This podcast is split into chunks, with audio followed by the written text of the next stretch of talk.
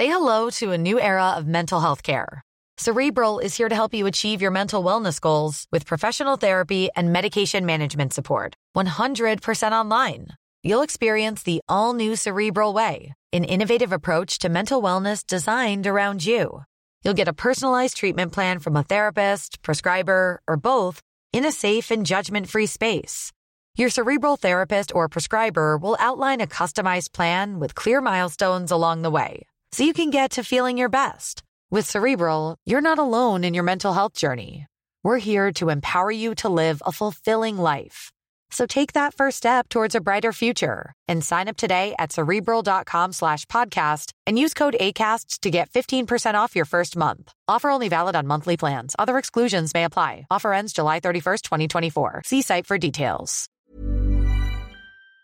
This episode of Politics Without the Boring Bits is sponsored by BT because BT means business. BT knows that businesses come in many shapes, sizes, and guises, from the person just starting out at their kitchen table to the biggest employer, which is why no matter what line of work you're in, they've got your back to help you succeed and do what you do best. No doubt connectivity is a must in Westminster, and it certainly helped us to get this episode created and distributed to you listening right now. BT already connects more than 1 million businesses and public sector organisations, offering secure and reliable connectivity. Nearly three quarters of people running a business or side hustle feel they couldn't do so without reliable broadband and mobile connectivity. That's why having connectivity you can count on is a must for business, whether it be facilitating multiple devices being connected at once or making team calls or guest Wi Fi access for customers. BT's connectivity helps keep you and your customers happy. Whatever your business, BT's got your back. Search BT's got your back. Hello and welcome to the Red Box Politics podcast in the Times. I'm Matt Chorley. This week's podcast is dedicated to From the Regions, who post a review on iTunes and would like more from outside the Westminster bubble. Good news on that. We're hosting a live debate on April the 26th in Birmingham with Matthew Parris, plus the two front runners to be West Midlands Mayor, Labour's Siôn Simon and Conservative Andy Street. Go online at mytimesplus.com uh, for details on that.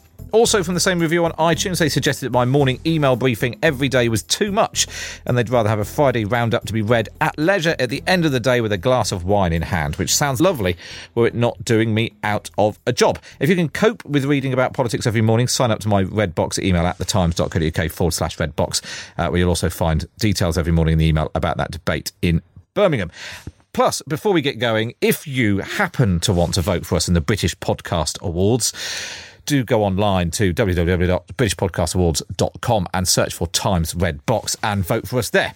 So, to this week, Theresa May is in vogue, the Lib Dems are in clover, and Donald Trump is still in power. Joining me to go behind the headlines are Times columnist Rachel Sylvester, award winner again at the recent British Press Awards. Reporter Grant Tucker takes a look at the Theresa May's appearance in Vogue. But we start with Giles Whittell, leader writer and former Washington correspondent, who thinks Donald Trump's opponents should not get too excited. Donald Trump is embarrassing more and more Americans. According to Gallup, 55% of them disapproved of his performance as of Sunday. This does not, however, mean his presidency will fail, much less collapse by the weekend. As long as he stands for tax cuts, deficit spending, and deregulation at home, the free world is stuck with him. So, Giles, we keep hearing about the, the, opponents of Trump who keep hoping that something will turn up. You know, this is going to be the smoking gun which is going to bring him down. He'll have to be. He's going to have to go.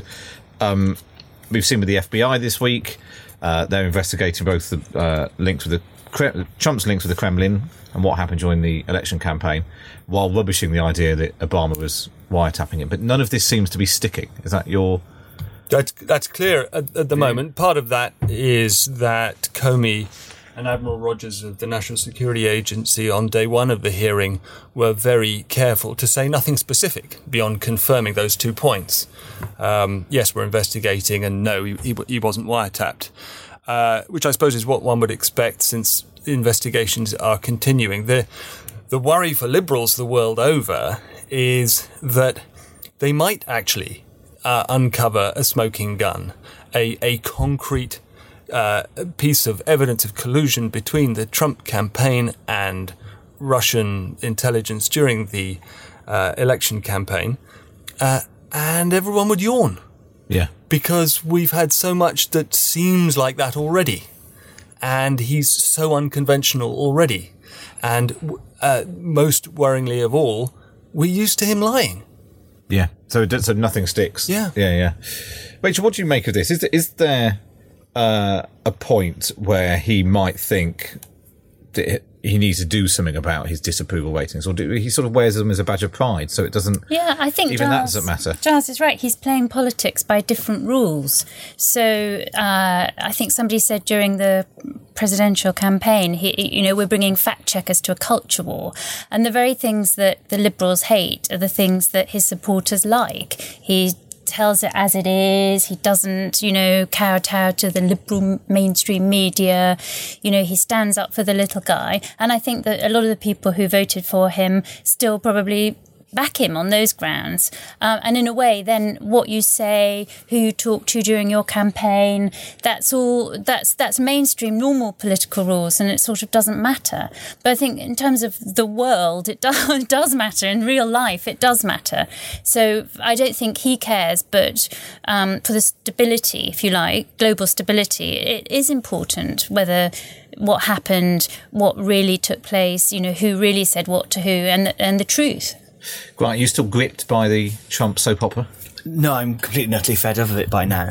Um, and the interesting thing with Trump is all he cares about is ratings, but it's TV ratings, not approval ratings. And I think it's going to get to the point where journalists are going to be so bored of it, including TV journalists, where they will start to focus on different things. And maybe it's then that he'll change and go for a different strategy. Because he obviously, what he really wants is attention. So he's got to be tweeting endlessly, even through the evidence session from Comey. He was sort of tweeting his comments live. And so it's this sort of like the needy child jumping up and up and down saying, look at me, look at me. So if people stop looking, that'll what will really freak him out. And it's um, it's a sort of slightly lazy comparison, but the, but the comparison with Jeremy Corbyn, who's tried to do the, you know, who's made pretty dreadful attempts at trying to ape the sort of Donald Trump way of doing politics. But the real killer for Corbyn recently has been that Labour MPs have stopped publicly criticising him because he doesn't know what to do. Because if you define constant, if your if your entire existence is defined against your opponents, if your He- opponents, yeah. if your opponents stop criticising you, Corbyn has Corbyn's been completely at a loss. His, it- his it's a similar identity was as the victim, wasn't he, of Yeah. evil Blairite attacks? Whereas if the evil Blairite attacks aren't happening, he has no identity. He's sort of a, a black hole of hunger, as you wrote, Matt, the other day. He's completely obsessed with food, which is about the only thing that I think I've got in common with him. Um, Giles, you were in America for the first two years of the Obama administration.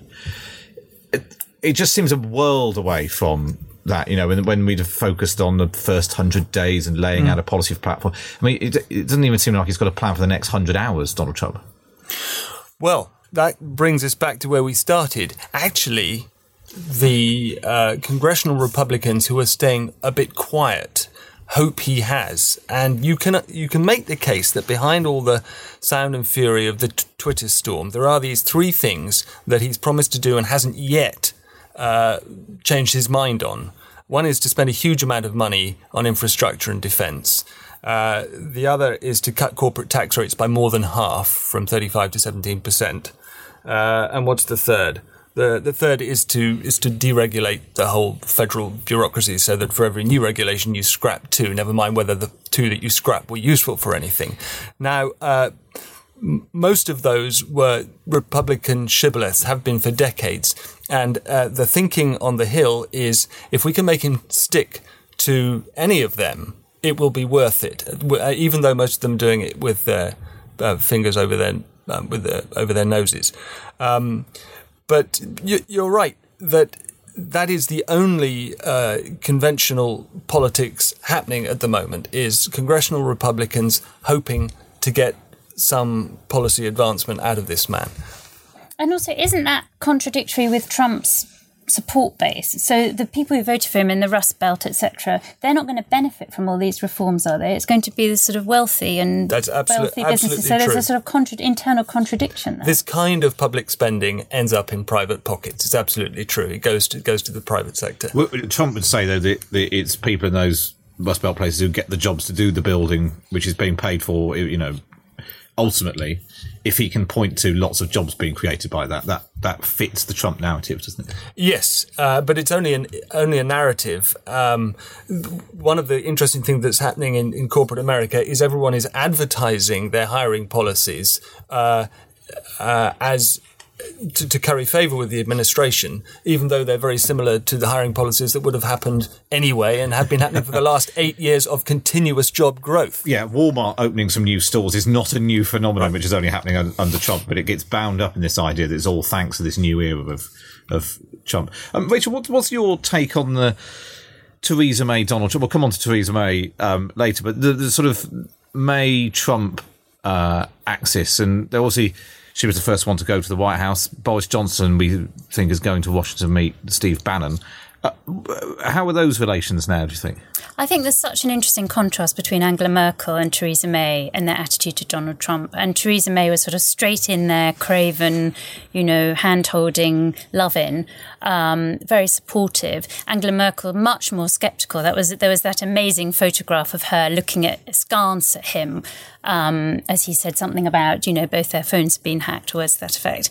Um, and it, I think she, Theresa May may end up wishing she'd been a little bit more sceptical just because he's such a loose cannon. Um, and she could end up getting dragged into all kinds of rows that she just shouldn't have ever been that close to. And we hear that the the uh, state visits now back to October. It was supposed to be June, back to October. We could easily see that slipping into next year, couldn't we? I don't know. I mean, they gave a pretty clear commitment it was going to be this year, didn't they? Yeah. So it would that would definitely then be seen as a snub. Although it, the Queen has a very very busy diary, I'm sure. Uh, but, but May, unlike Merkel, did come back with an exemption on the Muslim ban uh, and came back with uh, the first foundations of a trade deal. What did Merkel come back with?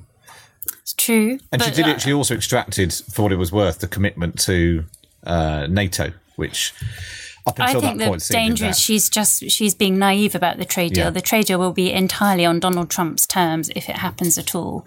Um, you know, Little Britain after Brexit is not going to be top, front of the queue for an American trade deal.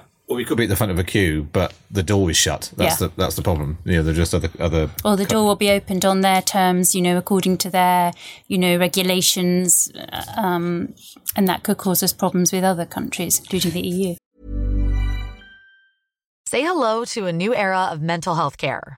Cerebral is here to help you achieve your mental wellness goals with professional therapy and medication management support. 100% online. You'll experience the all new Cerebral Way, an innovative approach to mental wellness designed around you. You'll get a personalized treatment plan from a therapist, prescriber, or both in a safe and judgment free space. Your cerebral therapist or prescriber will outline a customized plan with clear milestones along the way so you can get to feeling your best. With Cerebral, you're not alone in your mental health journey. We're here to empower you to live a fulfilling life.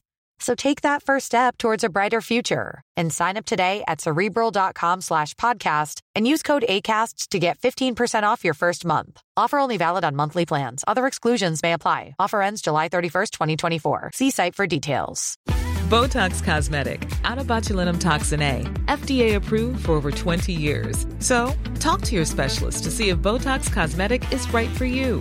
For full prescribing information, including boxed warning, visit BotoxCosmetic.com or call 877-351-0300. Remember to ask for Botox Cosmetic by name. To see for yourself and learn more, visit BotoxCosmetic.com. That's BotoxCosmetic.com. This episode of Politics Without the Boring Bits is brought to you by Luton Rising, owners of London Luton Airport, the UK's most socially impactful airport. Find out more at lutonrising.org.uk.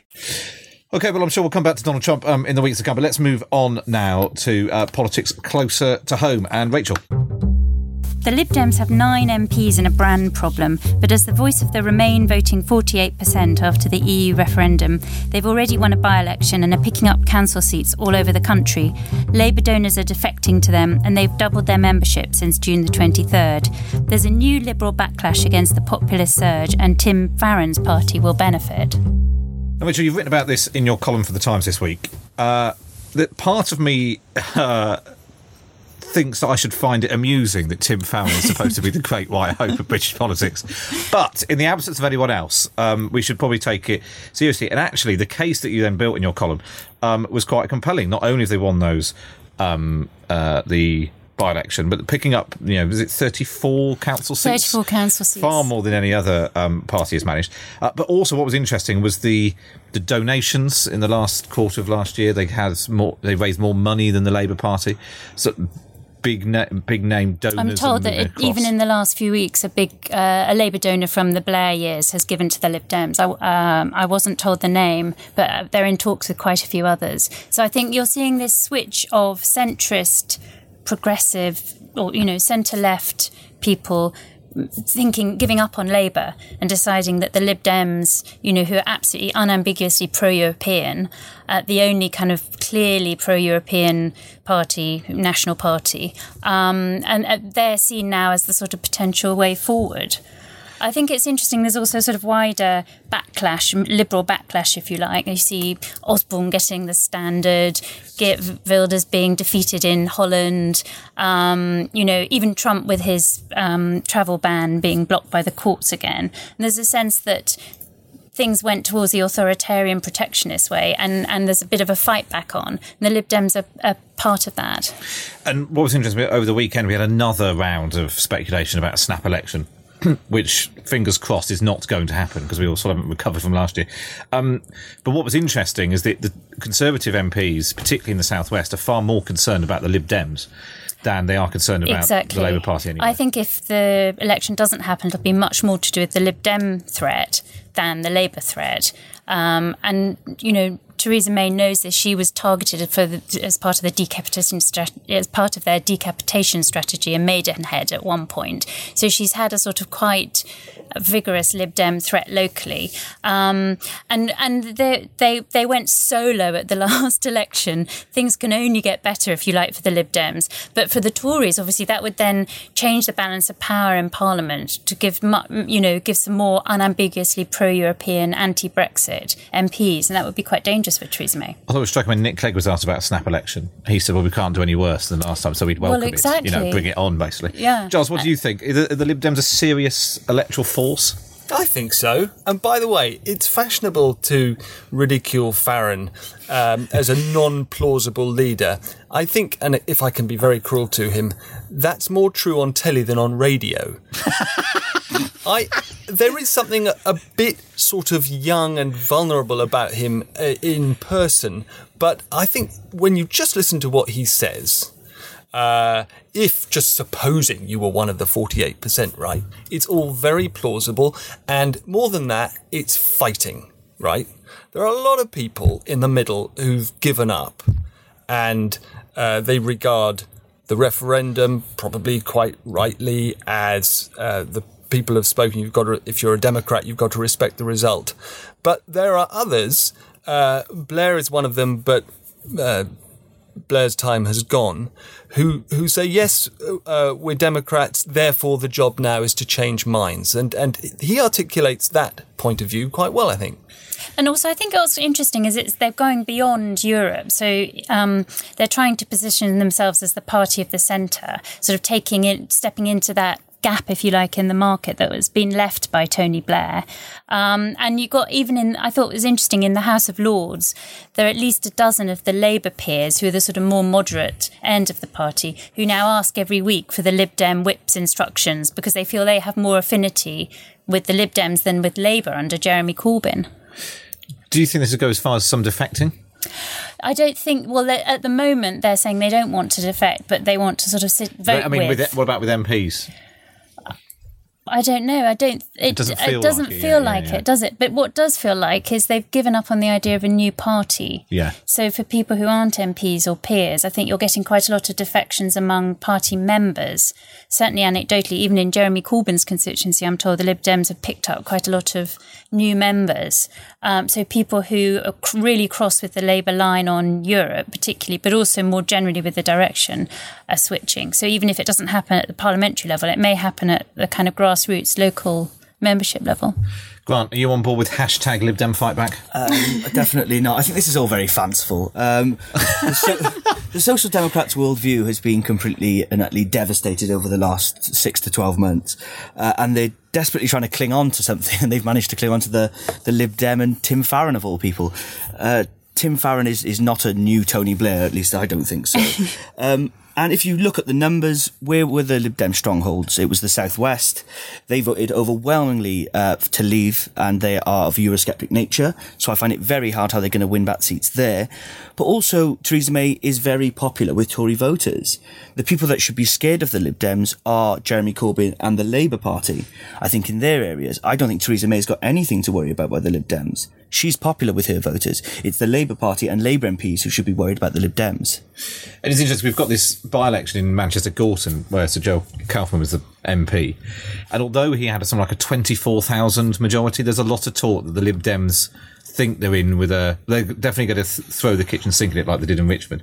And now we've got the news that George Galloway is standing there, which could potentially split the Labour votes. And the Labour Party that it is- there apparently is in special put into special measures. It's it's utterly chaotic. They haven't even selected a candidate. It's a kind of total bum fight. Um, and the the Lib Dems think it's at least a two horse race between Labour and the Lib Dems. And if Labour becomes too divided, George Galloway kind of splits the vote. It was a very pro Remain constituency in the uh, EU referendum. Uh, there's quite a lot of students, so they're hoping they could pick up support there. And Giles, if they managed to do that, that would be an. Ex- I mean, apart from the Lib Dems expanding by twenty five percent in the House of Commons uh, in the space of uh, two years, I mean, it would show that there was that they were a serious political force. Yes, and um, I'm not the expert on recent Lib Dem uh, parliamentary history, but when you're down in the uh, 8, 20, 50 range, you can oscillate from one end of that spectrum to the other very easily in electoral cycles, and, and a win in Gorton uh, would would uh, get their dander up. And um, I think, Grant, your point about the Southwest is right. They're an odd mixture of uh, quite strong Lib Dem base and quite strong Leave vote last year.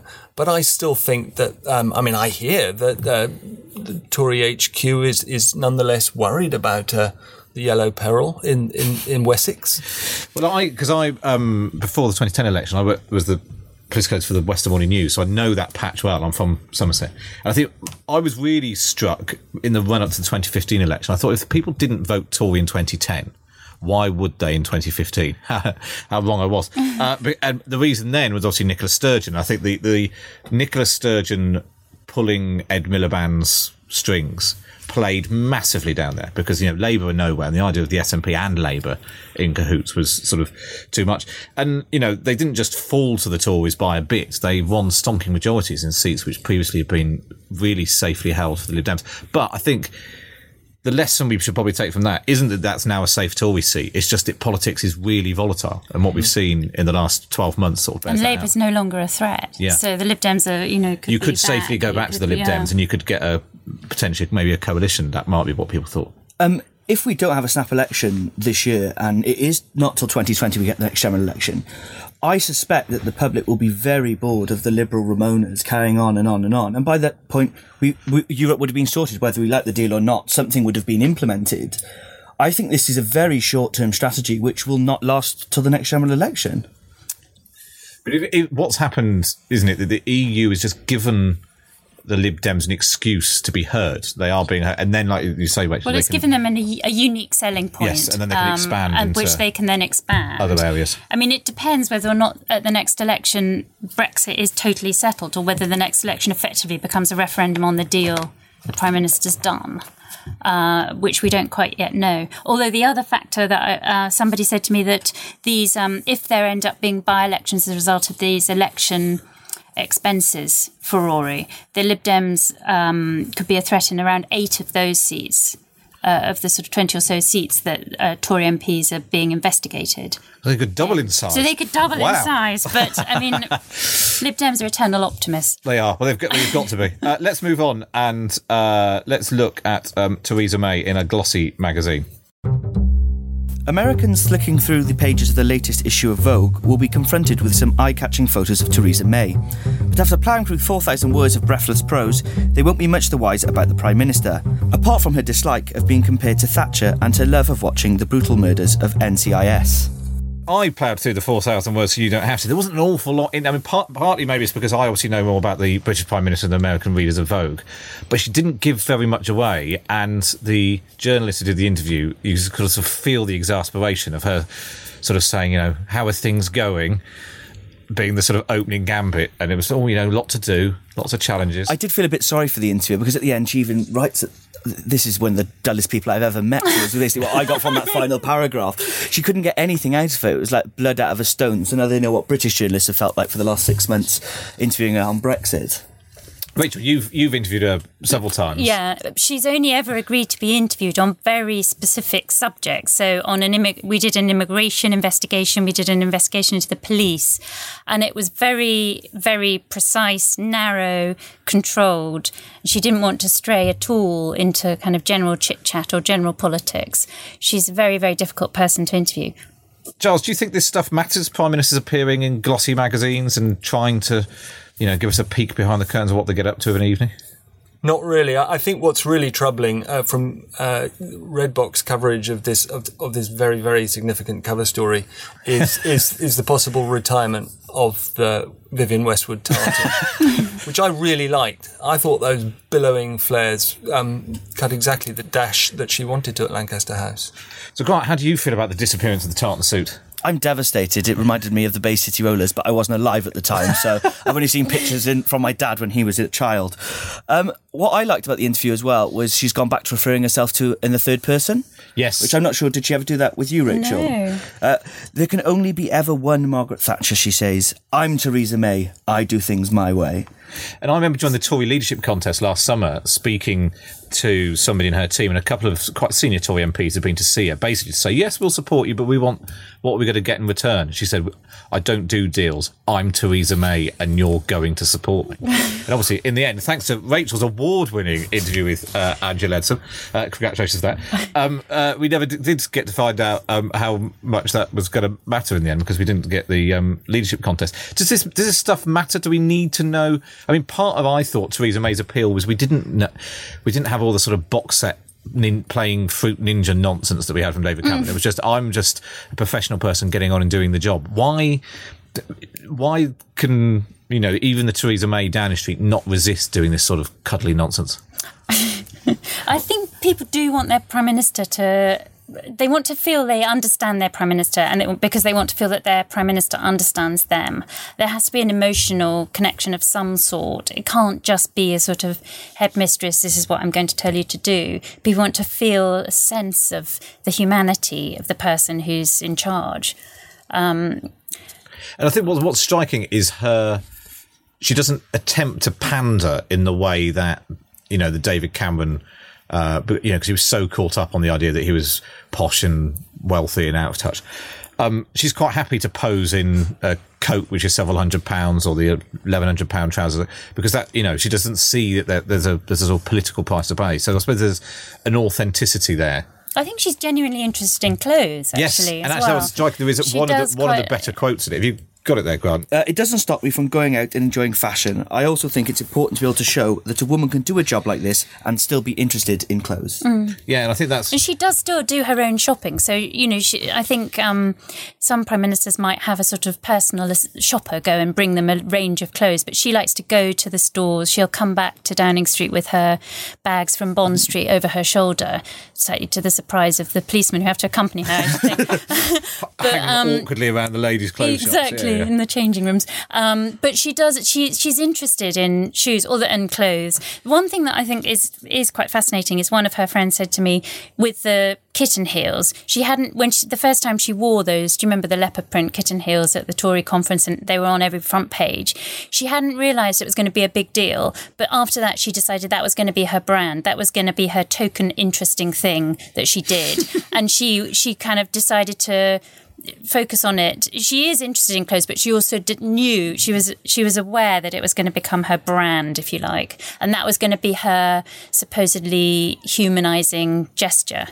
But it's not really showing any vulnerability, is it? That no, it's it actually complete. has it's the a- opposite. the, the, the it's a- cartoonists do her pinning people yeah, under a stiletto it's a heel. suit of armour Yeah. rather than a chink in the armour. I think you're right. I think she really understands the power of clothes and power of image. And I think the reason she probably agreed to do this interview, apart from being a big fan of Vogue, which she is, she was a Desert Island Discs uh, takeaway, uh, is because it portrays an image of her. This, these photos, people laugh at them, but I think they are quite iconic in a way. And one of the interesting things is that particularly there's always a lot of criticism of people commenting on fe- particularly female politicians' appearance. But her attitude seems to be, I like clothes, and she's, you know, up, up to a point, quite happy for people to comment on it. Yeah, no, I do think there's. I think it's qu- there's a sort of sexist thing in the sense that people don't comment on what men are wearing; they do comment on what women are they wearing. But I think what's quite interesting with Theresa May is she's she's taken that and controlled it. So she's turned it around, if you like. So she's no longer the victim of that situation. She's using the clothes to her advantage. Although it backfired, obviously, with the leather trousers, where but that was almost a sort of political blind spot where she hadn't realised. I'm not sure she thought through that they were very expensive, the leather trousers. I think in the end it wasn't the price; it was the leather. There's something about because the twelve hundred pound tartan trouser suit didn't didn't attract the same sort of attention. There was just brown leather trousers seem a bit more out of the ordinary. Maybe that's um, Yeah. Maybe that's what it was. She got attacked by her own side, of course, Nicky Well, yeah, Morgan. Nicky Morgan, exactly. But then that all became a sort of personal um, uh, thing. And I think actually, plenty of people do comment on what Boris Johnson wears when he goes jogging, or David Cameron's True. Wardrobe full of dark his- blue t-shirts his while pointing attempts at to fish. change under a Yes, his towel. Mm. and all of that. So I think increasingly, you know, we're, we're bringing equality to passing judgment on how people um, on Glad to hear it. uh, right, I think that's all we've got um, time for this week. As ever, do sign up to my morning email briefing at thetimes.co.uk forward slash red box. And if you get a chance, go on to uh, iTunes where you can leave us a review, which will help us go up the charts. And if you want to vote for us in the British Podcast Awards, go to BritishPodcastAwards.com, search for Times Red Box, and uh, hopefully thousands and thousands of you uh, will vote for us. Um, and we might even become an award winning podcast, although uh, don't hold your breath. But for now, uh, from Grant Tucker, Rachel Sylvester, Giles Whittell, and me, Matt Chorley, it's goodbye. Thank you for downloading. To discover more, head to thetimes.co.uk.